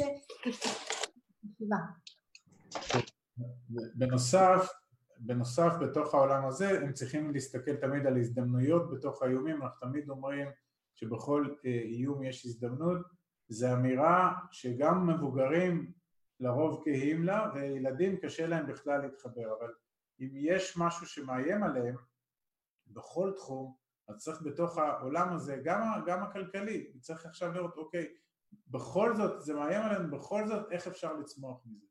קורונה, וואו, זה הדבר הכי מאיים וכנראה הכי נורא, וזה מטלטל את העולם וזה... יש הרבה מאוד שחטפו וחוטפים מזה, כן, כנראה כמעט כולם, ויש הרבה מאוד שמצליחים מתוך האיום לייצר הזדמנויות. איך זה יכול להיות? איך זה יכול להיות? למה יש כאלה ש... הרי הנגיף הזה מאיים על כולם באותה מידה, אבל איך יש כאלה שיושבים ובוכים על מר גורלם שהם בבית ו... ו... ו... ויש כאלה שמצליחים ליצור מזה, להבין, אוקיי, יש איום, זה בסדר, יש באמת אולי סכנה כזאת או אחרת, אבל יש פה גם הזדמנויות. מה הזדמנויות? כולם בבית. איך mm. אפשר להגיע אליהם? אולי נעשה כנסים דיגיטליים, אולי נעשה כנסים... רגע, ואם ניקח את זה לעולם של הילדים, כן. כל היום בטלפון, נכון? כולם, או שאלה משחקים במיינקראפט, או שאלה בטיק טוק, או שהם בפייסבוק, או שהם באינסטגרם, כאילו כל אחד מה שמתאים לו. אתם יודעים שיש אנשים שמרוויחים המון כסף ברשתות? אתם, אתם יודעים, נכון? אתם יושבים ואומרים, כן, זה עושה ביוטיוב ככה, אפילו מיכאל שלנו רואה כל מיני כאלה יוטיוברים שבאמת מרוויחים. אז אולי בואו תכתבו על דברים שאתם טובים, אולי תפתחו בלוג, אולי תפתחו עמוד יוטיוב, אולי תנהלו למישהו את עמוד האינסטגרם שלו כי אתם ממש טובים בלעשות סטורי, אולי תעשו איזה עמוד בטיקטוק שהוא ממש מצחיק ואתם הבנתם את הפואנטה ואתם ממש טובים בסרטים, אולי אתם אה, תוציאו כלבים אה, אה, לטיול ותעשו על זה כסף. יש כל כך הרבה דברים שזו ההזדמנות שנמצאת בתוך איום או בתוך, ה, או בתוך החיים הרגילים, אתם יודעים שכל הזמן מחזירה אותנו למרוץ הזה. ולכן אנחנו אומרים שאם תשבו עם הילדים ותכינו איתם תוכנית עבודה להגשמת יעדים, זה כותרת גדולה, אבל אם תעשו נקודותיים, רגע, מה אתם עושים כל היום? מה אפשר עכשיו? מה אפשר להוציא מזה? היה קורונה, עכשיו יש חופש גדול, אה, חלק מהילדים עוד מעט הולכים לצבא, היום קיבלנו מייל מחייל בן 18 שאמר לנו, אגר עמית, אני, אני מתגייס, תגידו לי מה אני צריך לעשות בשביל לנצל באופן אולטימטיבי את השנתיים ומשהו שאני הולך עכשיו לשרת בצבא. אמרתי לו, יואו, איך התרגשתי מהמייל הזה שלך. אמרתי לו, תשמע, תשמע, תשמע כמה שיותר חומרים ותפתח את הראש שלך להזדמנויות. כי ברגע שתפתח את הראש, הם פשוט יגיעו. כן, ולהכין את הילדים זה גם, זה, אני, אני משליך את זה לעולמות שלנו, שאנחנו מדברים עם אנשים, פשוט לדבר עם הילדים, לדבר עם הילדים מה הם רוצים, כי אנשים שלא שואלים את עצמם מה הם רוצים, אז הם גם לא יגיעו לשום כיוון, לשאול אותם מתי הם רוצים להגיע למה שהם רוצים וכמה זה יעלה להם. אם זה יעלה להם זמן, זה יעלה להם כסף. ילד אחד נורא רוצה להטיס טיסנים, בסדר? אז הוא יודע, אז, אז תגדיר אני, מה אני רוצה, אני רוצה להטיס טיסנים. מתי אתה רוצה להטיס טיסנים? כי זה, זה צריך ללמוד את זה, מתי אתה רוצה להיות master בהטסת טיסנים, לא רק... אז הוא אומר תוך חמש שנים, כמה זה יעלה? זה כנראה יעלה סכום לקנות את הטיסן וללכת וללמוד והכל. אז אוקיי, יצרנו עכשיו, אנחנו מבינים שזה עולה איקס כסף ותוך כמה שנים עכשיו בסדר, בוא נתרגם את זה, אתה צריך כסף, בוא נחזור רגע אחורה לתקציב שלך, אז בוא נראה איך מסיטים משם כספים. עכשיו גם ההורים יכולים לעזור, כי יש פה עזרה של כסף לתוך מטרה ולתוך יעד מאוד מאוד מוגדר, וזה יעזור לילדים לבנות לעצמם תוכנית אולי נקודתית, עכשיו ללמוד טיסנים, אבל יכולים לתרגם את זה לכל דבר בחיים, וזה בעיניי מאוד מאוד מאוד חשוב. אני אומר עוד דבר אחד שקפצנו קודם, בשיתוף של הילדים בתוך הבית, כשההורים עושים מהלכים כלכליים, ייקחו את הילדים איתכם, יחד איתכם. כמו ששי העלה פה עכשיו את את הבת שלו. בת שש, כרגע היא יובל, במיוט, כן, אבל היא פה, והוא בטח מחייך. אבל הוא הביא וגם אה, אה, ליאת, ליאת ובעלה אה, הביאו עכשיו את הילדים, אתם, כש, כשהם, כשאתם תלכו ותעשו השקעות, תיקחו את הילדים, שישבו בחדר, שיראו אתכם שואלים, שיראו אותם עונים, שיראו משא ומתן, תחזרו הביתה, תסבירו להם מה זה ההשקעה הזאת, תסבירו מה הסיכונים, תסבירו מה הסיכויים. אי אפשר להגיד להם אנחנו משקיעים ו- וזה נשאר כן, במה הם משקיעים. היום בכלל, אצלנו באתר בלי קשר, אתם תיכנסו, אתם, אתם רואים, יש את הכתובת שלו למטה, יש לנו VOD, אתם יכולים כל המשפחה לשבת ולראות למעשה איך נראה כנס משקיעים. עכשיו אנחנו מסיימים, זה שקף אחרון, ואנחנו למעשה נותנים לכם הצצה לאיך נראה חינוך פיננסי פר אקסלנס בבית משפחת דרור, שנת 2016, אה, איך אומרים? הציור ידבר בב... ב... בעצמו, כן. בבקשה. הציור קודם כל הוא שלי, אז אני כן. מתנצל, בסדר, אני מצייר, אני פחות טוב. אתם רואים מימין למעלה זה התאריך האותנטי, זה היה ערב שבת, כאילו ארוחת ערב של שישי, ואנחנו בפוזיציה שאנחנו עם השלוש בנות שלי, ומיכאל שהוא מאוד קטן הוא, הוא בן שנה, כן. פחות משנה אז פחות. הוא לא בתמונה, אבל זה, הציור הזה גם יענה על, ההיגד למעלה, שאתם זוכרים ששכירות זה לזרוק כסף לפח. אנחנו יושבים בארוחת ערב, אה, הגר ואני כבר בהבנה מלאה שאנחנו הולכים למכור את כל הנכסים שלנו בישראל, גם את הבית שגרנו וגם את הדירה של הגר, כל מה שהיה לנו מכרנו, חוץ מהילדים מכרנו את הכל, אה, אבל אנחנו צריכים אה, לדברר את זה לבנות כי עד היום המסר שעבר ממני לבנות זה הנה קנינו בית, אנחנו גרים בבית. אז מה קרה פתאום שהם התחלקו על השכל אבא והגר? אז אנחנו צריכים אותם בתוך התהליך ועל הדרך גם שהם יבינו אותנו ויש פה גם חינוך פיננסי ולמעשה אחרי שהם מסיימים לאכול אני לוקח את הדף, אני לוקח טוש כחול וטוש אדום ואני אומר לבנות תקשיבו אנחנו חשבנו יש אפשרות עכשיו ללכת ולקנות בית חדש בבנימינה בונים פה איזה בית והציעו לנו הייתה עסקה חלומית ו, אה, וכמובן קפצו כן כן מה אה, זה איפה יש זה שם יופי. ואמרתי להם אבל תקשיבו יש לנו דילמה אני רוצה לצייר לכם אותה ואני רוצה לשמוע אתכם לדעתכם מה אתם חושבות על המהלך. ואז אני מצייר להם את אפשרות א' מצד ימין ואני אומר להם תקשיבו לי ולהגר יש בסך הכל מיליון שקל הון עצמי זה מה שהצלחנו לחסוך עד היום אני לא יודע אם זה הרבה או מעט אבל בשביל הבית ההוא שאנחנו רוצים, אנחנו צריכים לקחת משכנתה בערך עוד שניים, שניים וחצי מיליון, לא זוכר כבר את ה... כתוב פה שתיים וחצי, יכול להיות שמשהו כזה, משהו, משכנתה מטורפת, בסדר? ואז זה אומר שיהיה לנו בית משלנו, וזה אומר רק שאנחנו במשך 30 שנה נחזיר את המשכנתה הזאת, וזה אומר שבעוד איזה 30 שנה נגמור לשלם את ה... את הזה, ואמרתי להם, בסוף אנחנו נחזיר לבנק גם את כל המיליון שקל שהם נתנו, זאת אומרת גם את השתיים וחצי מיליון שקל שהם הלוו לנו, אבל אנחנו נחזיר לבנק עוד שתיים וחצי מיליון שקל. אומרים לי למה? אמרתי להם זה הריבית. זאת אומרת הם נתנו לנו שתיים וחצי ואחרי שלושים שנה הם קיבלו חמש. אז הם כזה הסתכלו עליי וזה, אמרתי להם אתם יודעות מי ישלם את הריבית הזאת? אומרים לי כן, אתה והגר, אמרתי לא, אתם. כי אם לי ולהגר לא יהיה כסף כי הוא ילך לבנק, כי שילמנו ריבית יקרה שלושים שנה, אז יהיה לי פחות לתת לכם. זה הסיפור. אמרתי להם, זה אפשרות אחת. יש עוד אפשרות, שאנחנו נמכור את הבית שלנו, נעבור לגור, סליחה על המילה הגסה, בשכירות, וניקח את המיליון שקל הקיימים, כי יש מיליון שקל הון עצמי, ונרכוש איתו, פה ציירתי ארבעה נכסים, לא משנה מה, שניים, שלושה, ארבעה נכסים, אמרתי להם, אמרנו להם שזה יהיה בחו"ל, כי כבר הבנו אז שאנחנו הולכים, עשינו כבר נדל"ן בחו"ל אז, ולמעשה הנכסים האלה, אמרתי להם בשלב הזה תעצמו את העיניים ותגידו לי איזה רעש אתם שומעות. עוצמות העיניים, אומר לי אבא לא שומעות שום דבר, תקשיבו תקשיבו טוב, ואז אני אומר להם זה הדולרים שהדיירים שלנו בנכסים שלנו משלמים לנו מדי חודש וזה זורם אלינו ואתם יודעות מה יקרה אחרי עשר שנים?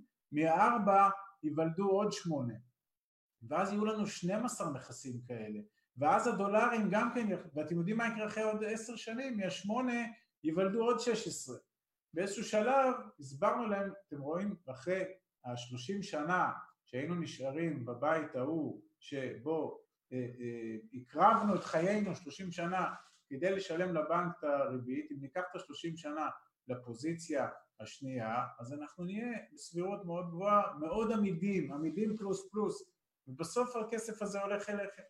ואז אני שואל אותם, תכף אני אענה לאלה שיגידו לי על עליית ערך, כי זה, אני מכיר את השאלה הזאת, ואז אני שואל את הבנות, אז תגידו, מה, מה נראה לכם? אני שואל את הגדולה, מה עדיף, אופציה א' או אופציה ב'? הגדולה אומרת, ברור שב', השנייה אומרת, ברור שב', השלישית אומרת, ברור שב', ואז לקחתי את שלושתם, פתחנו את הדלת והראיתי להם שיש שלט למכירה על הבית שלנו, ואמרתי להם, בנות, אני, האמת שלא רציתי, אבל אתם אמרתם למכור סתם, כמובן ש...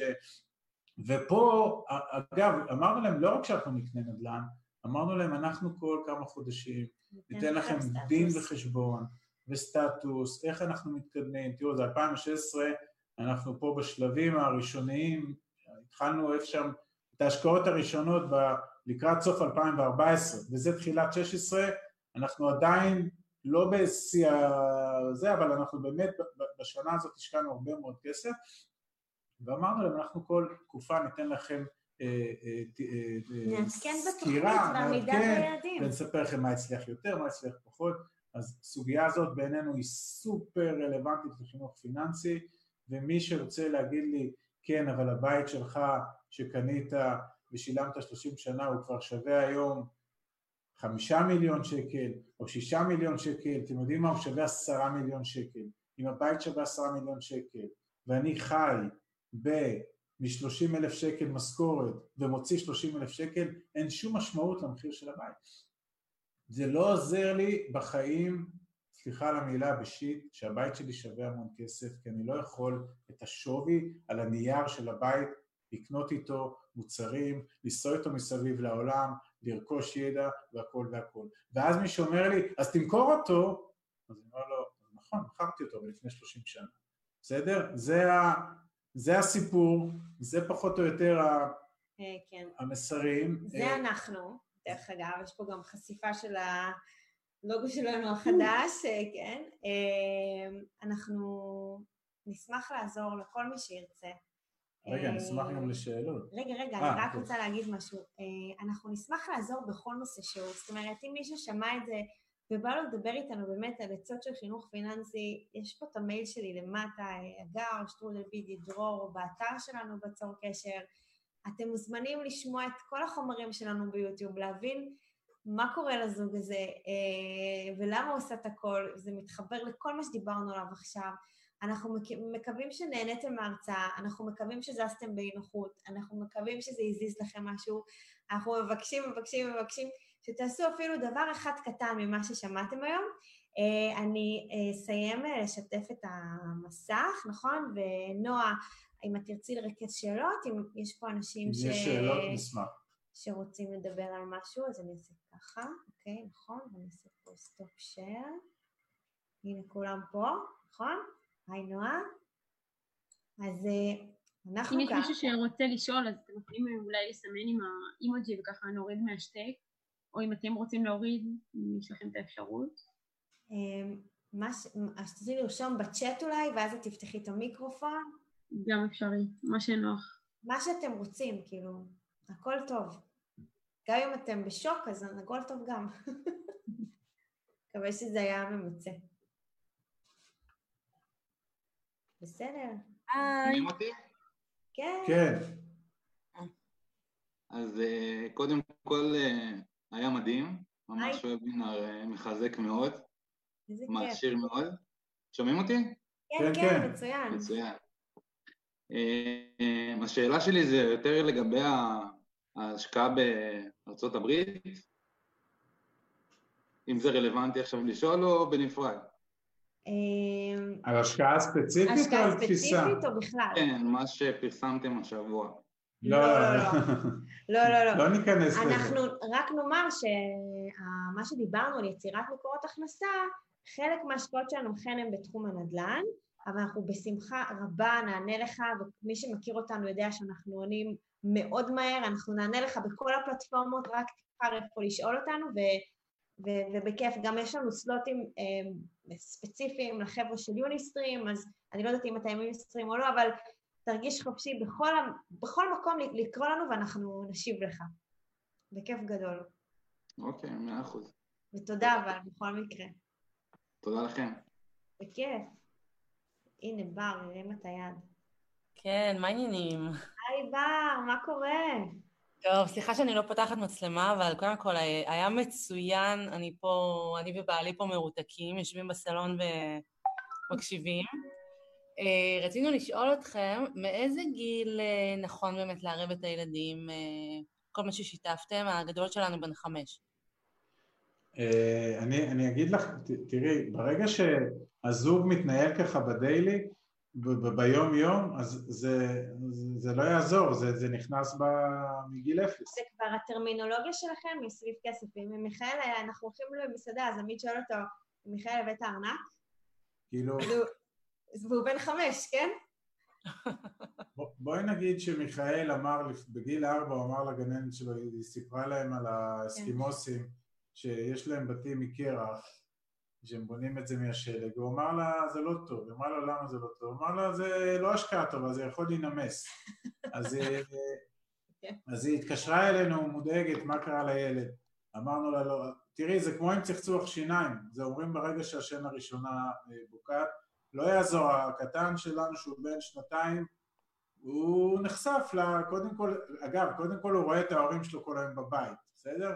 שני הילדים רואים את ההורים בבית, ומי מי, מי, מי כמוכם יודע שזה די נדיר שההורים זמינים לילדים שלהם אה, כל הזמן, כי זה, זה חלק מהחזון שהיה לנו, לשחרר את הזמן שלנו ולהקדיש אותו להרבה מאוד דברים אחרים, פרט למעסיק, אוקיי? או פרט לא- לאותו שיעבוד, בשביל להיכנס לאוטו, לנסוע לעבודה, לתת שם מה שעושים ולחזור הביתה, וכולנו יודעים באיזה מצב יצאנו ובאיזה מצב חזרנו.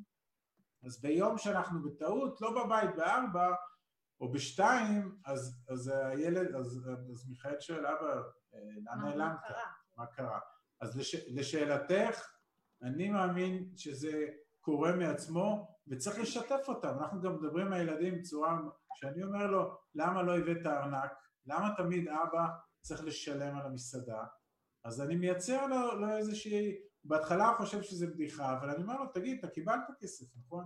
אז גם לאבא יש כסף, אבל למה רק אבא ישלם? כאילו בוא, אבל בוא הציפייה שלך הוא שהוא ישלם במסעדה?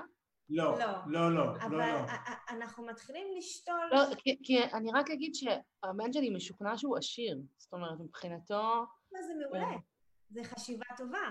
כנראה אתם נתתם לו משהו. אנחנו יותר רוצים להגיד, זה, זה ה- יותר חשוב שההורים ידברו פיננסים וכלכלה, ואוטומטית את לא תצטרכי לשאול בכלל באיזה גיל אני אחשוף אותו, כי את אוטומטית תחשפי אותו מגיל אפס. זה, זה, ב? זה בטרמינולוגיה זה בבית, זה חושף. זה ה mindset. עם שירה, שהיא בת כמעט 13, ומיכאל בן חמש, יושבים וסופרים עשרות אגורות, והיא אומרת לו, בוא נראה איך אנחנו מחלקים את כל הכסף הזה למדינות, ובתוך המדינות אנחנו נקנה נדל"ן להשקעה, ואני יושבת על הספה ואני אומרת, תודה רבה, אוקיי, הנה, אנחנו רואים שזה מתחיל לעבוד.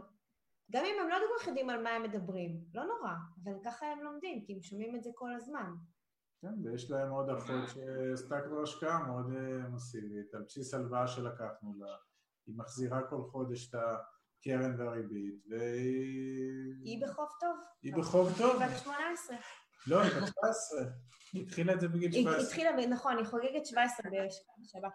יש רק שאלה ששלחו לי כאן אה, לגבי אה, אם יש ילד שהוא בן 16 ולא מצליחים לרתום אותו אה, לעניין של כלכלה, או אני מניחה שדיברו על זה, כאילו מה זה השקעה וכולי, אז אני אומרת, כשמישהו מאוד, אה, זה מעורר בו אנטיגוניזם, או שאתם מרגישים שאתם מדברים עם מישהו והוא הוא נלחץ מזה, ואז הוא, הוא עונה לכם מבטן, וכשעונים מבטן הכוונה עונה מפחד, זה אומר שהוא לא מוכן. ואם מישהו לא מוכן, אסור ללחוץ עליו. זה אומר שצריך לחשוב על איזושהי דרך אחרת יעילה לפנות אליו. אם זה אולי עם, עם איזה תחום, אה, אולי לא לראות הרצאה, אם אולי זה לא מתאים, אבל לקחת איזה נישה שאתה מאוד מתחבר אליו, למשל, אה, סתם מיכאל לאחרונה רואה מיינקראפט, והוא משחק, ופתאום הוא, הוא הפך לראות את זה ביוטיוב. ותוך כדי זה אני מבינה שיש אנשים, ש... כמו שדיברנו על היוטיוברים, שמרוויחים כסף מהמשחק הזה שהם מאוד מאוד אוהבים. אז הנה הם לקחו את הידע שלהם, והם הפכו אותו לערך, והערך הזה מכניס להם כסף.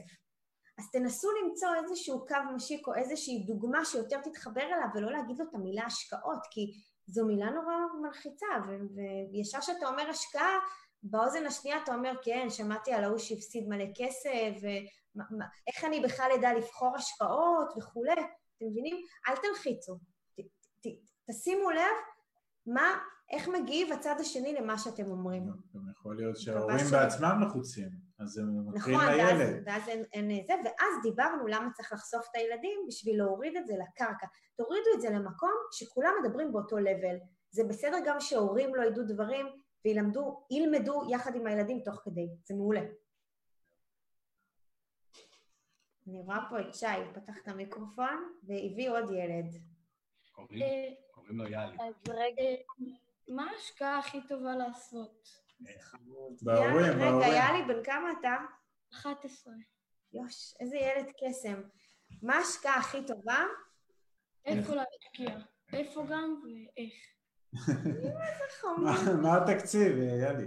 אני חושבת, יאלי, ההשקעה הכי טובה שיכולה להיות לך עכשיו זה לשבת עם אבא ואימא ולשאול אותם איזה השקעות הם עשו עד היום ולמה. כן, שיסבירו בכלל למה הם השקיעו.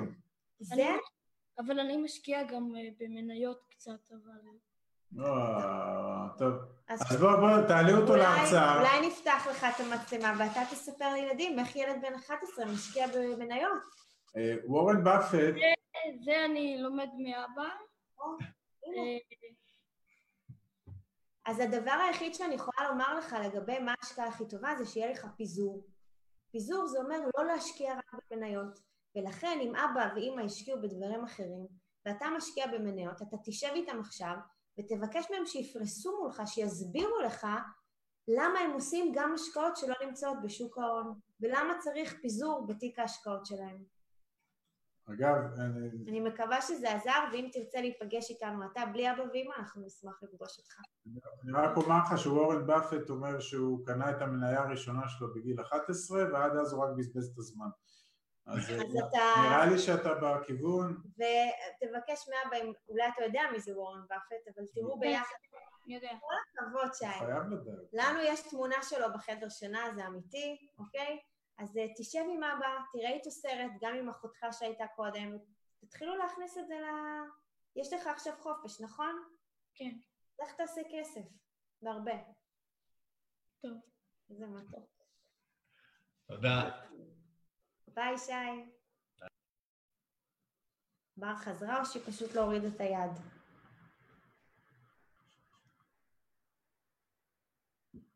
אה, סליחה, אני מורידה. בסדר, נראה לי ש... נראה לי שממצה. אמ, שוב פעם, אם מישהו יש לו עוד שאלה ורוצה לדבר איתנו, אתם מוזמנים, אמרתי באמת, בכל, אה, בכל הרשתות, בפייסבוק, באינסטגרם, ביוטיוב, אנחנו שם בכל מקום, בכל האפליקציות הפודקאסטים, אה, תרגישו חופשי. אה, שיהיה לכם בהצלחה, מקווים שזה ענה לדרישות שלכם, לחבר'ה של יוליסטרים. תודה לאורחים שלנו שהגיעו. תודה רבה. עמית והגר, אני רוצה רגע, לפני שאתם מתנתקים, להגיד לכם באמת ממש ממש תודה. ריתקתם אותנו, ואני בטוחה שבכל אחד ואחת אה, נגע, כל אחד בנקודה שלו, אה, ויוצאים פה עם המון המון מחשבות לגבי ההמשך, ומה לעשות ומה לשנות במידה וצריך. אה, אבל ממש ממש תודה, היה סופר מעניין. אה, ותודה כמובן לכל ההורים שהצטרפו, וגם לחברים שלכם שהצטרפו לכאן, היה מעולה. והמשך ערב טוב, תודה. תודה רבה, בהצלחה. ביי, להתראות. ביי. תודה רבה. ביי. ביי. תודה רבה. תודה.